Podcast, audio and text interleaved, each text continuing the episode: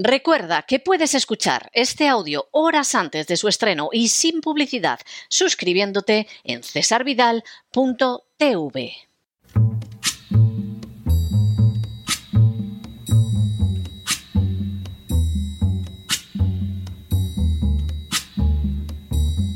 La voz con César Vidal, desde el exilio. When the night has come and the land is dark and the moon is the only light we'll see. No, I won't be afraid. Oh, I won't be afraid just as long as you stand, stand by me.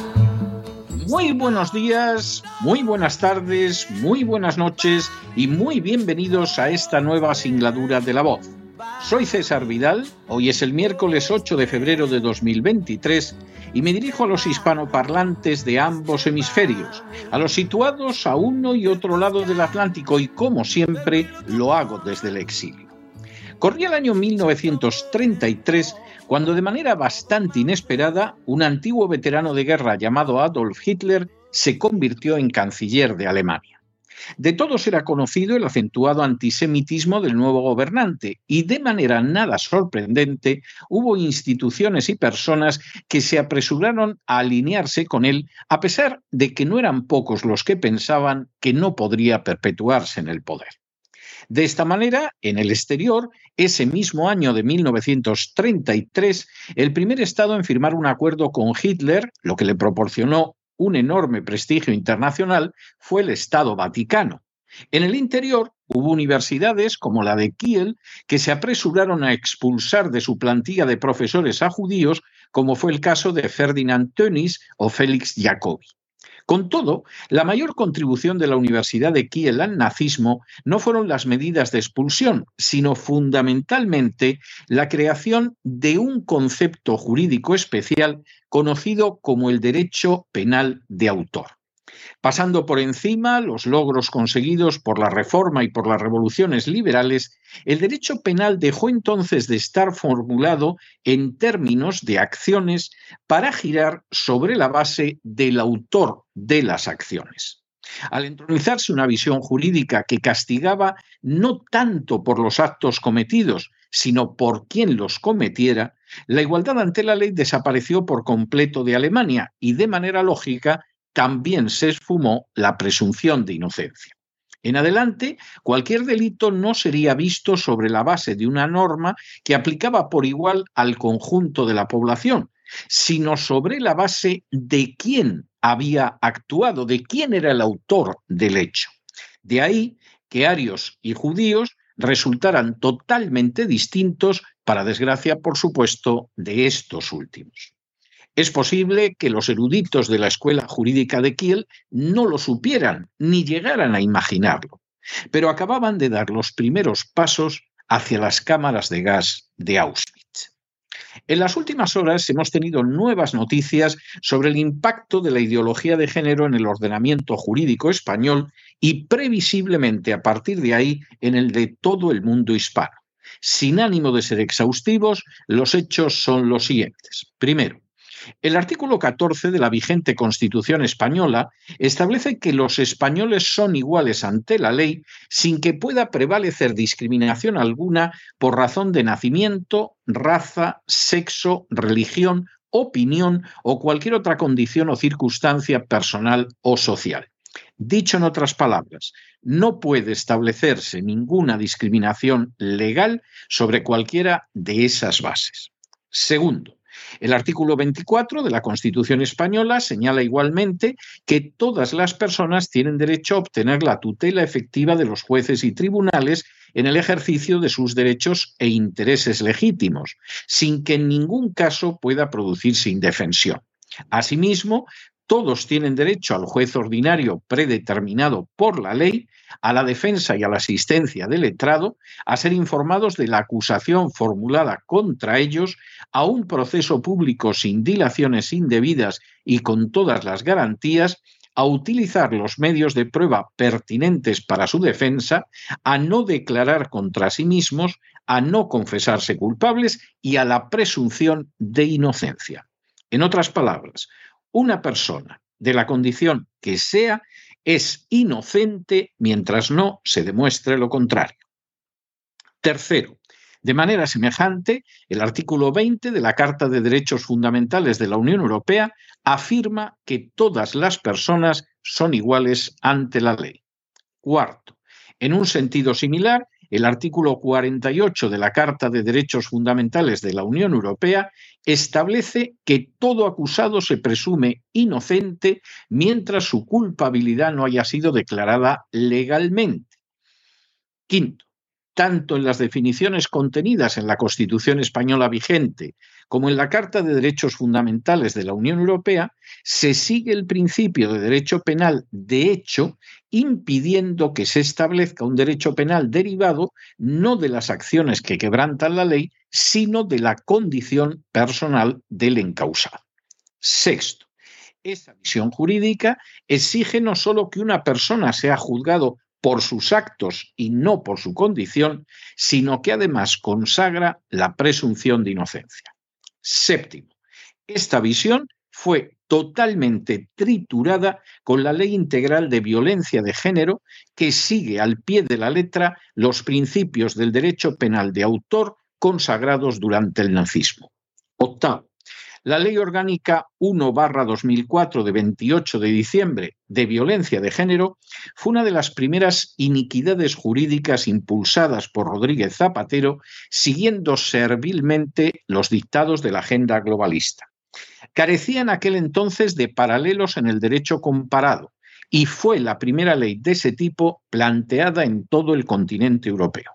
Noveno, la ley violaba por completo el principio de igualdad ante la ley, llegando incluso a establecer juzgados especiales para la violencia sobre la mujer y delegaciones especiales del gobierno relacionadas con el tema.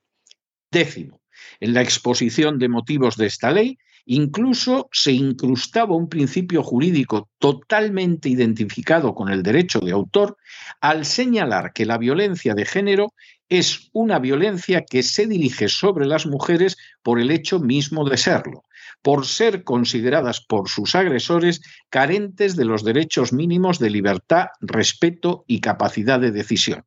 En otras palabras, solo existía violencia de género si la víctima era una mujer y el agresor un hombre, pero no existía si la víctima era un hombre agredido por una mujer o un hombre agredido por un hombre, por ejemplo, en una relación homosexual, o una mujer por una mujer en el curso de una relación lésbica. Un décimo. Aunque la norma contradecía principios como el de la igualdad ante la ley y la presunción de inocencia, fue aprobada por unanimidad con todos los votos a favor en el Congreso de los Diputados, convirtiéndose así en la primera y única ley contra la violencia de género de Europa. Duodécimo. Según confesaría con posterioridad el socialista español Alfonso Guerra, la esperanza de no pocos de los legisladores que votaron a favor de la ley es que la misma fuera reformada en no escasa medida por el Tribunal Constitucional y que así sucediera porque la ley vulneraba principios como el de presunción de inocencia y el de igualdad ante la ley. Décimo tercero. A pesar de que hubo magistrados del Tribunal Constitucional que aseguraron al socialista Alfonso Guerra que la ley sería modificada al llegar a esa instancia, lo cierto es que en mayo de 2008, en el fundamento segundo A de la sentencia 95-2008, el Tribunal Constitucional admitió que se modificara el artículo 153.1 del Código Penal de tal manera que las penas fueran mayores en aquellos casos donde el agresor fuera un hombre y la víctima una mujer. De esta manera, el Tribunal Constitucional vulneraba gravemente los principios de igualdad ante la ley formulados en la Constitución española y en la Carta de Derechos Humanos de la Unión Europea para asumir el principio nazi de derecho penal de autor, en el que el mismo acto se pena de manera diferente según quien sea el autor que lo cometa. Décimo cuarto. Cuando, sorprendido por lo que había sucedido, el socialista Alfonso Guerra se puso en contacto con alguno de los magistrados del Tribunal Constitucional para averiguar cómo habían podido actuar así, la respuesta fue decirle a Alfonso Guerra que no se podía imaginar la cantidad de presiones que habían sufrido.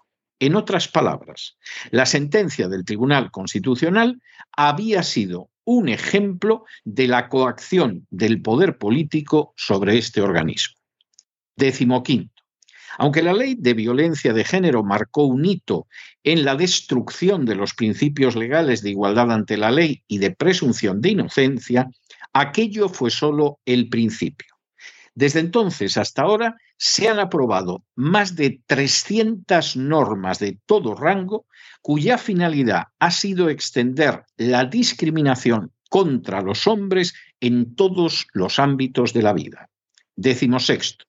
Entre esas normas se encuentran las que limitan o restringen la ocupación de empleos públicos por hombres, las que los discriminan en los procedimientos relacionados con el derecho de familia, las que los discriminan en el terreno de las leyes laborales o las que los discriminan a la hora de recibir ayudas públicas. En ninguno de estos casos se respeta la igualdad ante la ley sino que a los principios de mérito, valía y competencia se antepone el sexo al que pertenece la persona en cuestión. Décimo séptimo. La ley de violencia de género ha tenido además consecuencias sociales perversas desde el mismo momento de su aprobación. No se trata solo de que el número de los delitos cuyas víctimas son mujeres se ha mantenido constante, dejando de manifiesto su completa ineficacia, sino que además aquella violencia doméstica cuya víctima no sea una mujer agredida por un hombre se ha visto colocada totalmente fuera de los objetivos políticos. Ancianos, niños y homosexuales de ambos sexos son discriminados siempre que sean varones. Y decimos octavo, en realidad, en términos objetivos, la ley de violencia de género solo ha beneficiado, como otras normas de género, a aquellas personas que se han encaramado a puestos pagados con el dinero que los buscabonus de la agencia tributaria sacan de los bolsillos de los ciudadanos y que forman lo que muy acertadamente Cristina Seguí ha denominado la mafia feminista. La agenda globalista es la mayor amenaza contra la libertad de los individuos y de los pueblos en toda la historia de la humanidad.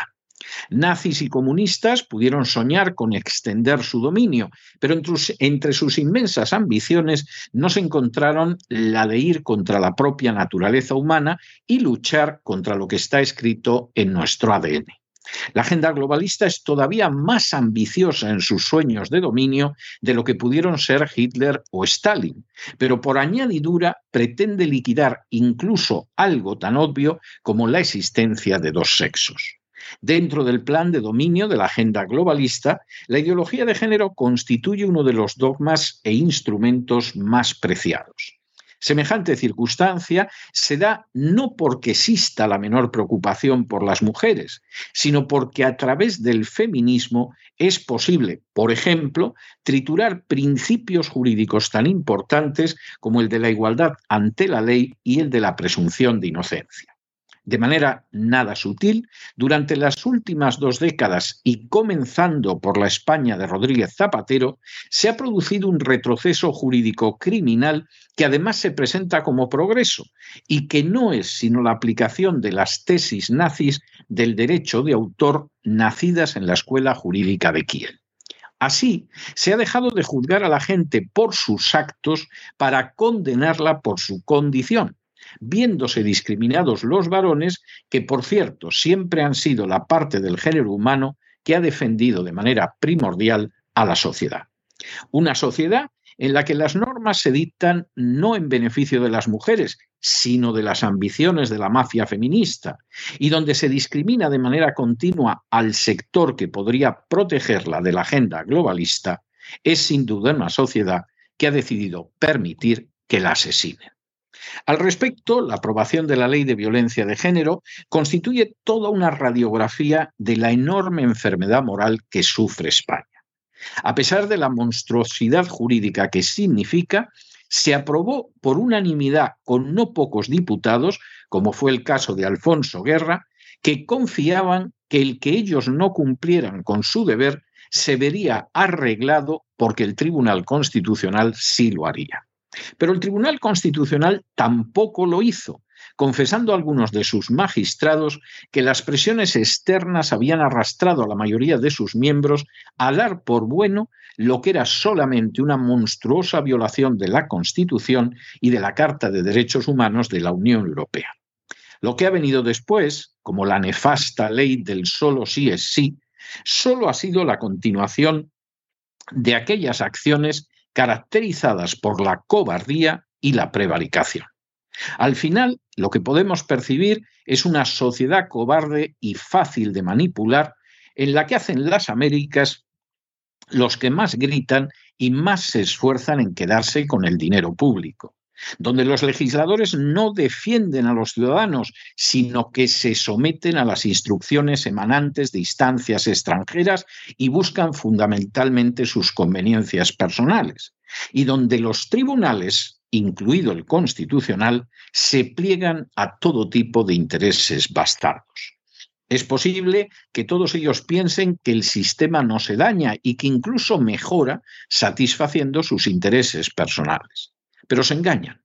En España han desaparecido principios fundamentales del derecho, se ha regresado a la Edad Media en sus peores aspectos y solo se están empezando a recoger los frutos injustos y amargos de someterse lacayunamente a los planes de la agenda globalista. Y lamentablemente, tan nefasto y trágico camino es seguido mediante copia literal por distintos países de Hispanoamérica. Pero no se dejen llevar por el desánimo o la frustración. Y es que a pesar de que los poderosos muchas veces parecen gigantes, es solo porque se les contempla de rodillas y ya va siendo hora de ponerse en pie. En el tiempo que han necesitado ustedes para escuchar este editorial, la deuda pública de España ha aumentado en cerca de 7 millones de euros. Y no nos engañemos, una parte verdaderamente colosal y totalmente injustificada va precisamente a defender la injusta e inicua ideología de género. Muy buenos días, muy buenas tardes, muy buenas noches. Les ha hablado César Vidal desde el exilio. Que Dios los bendiga.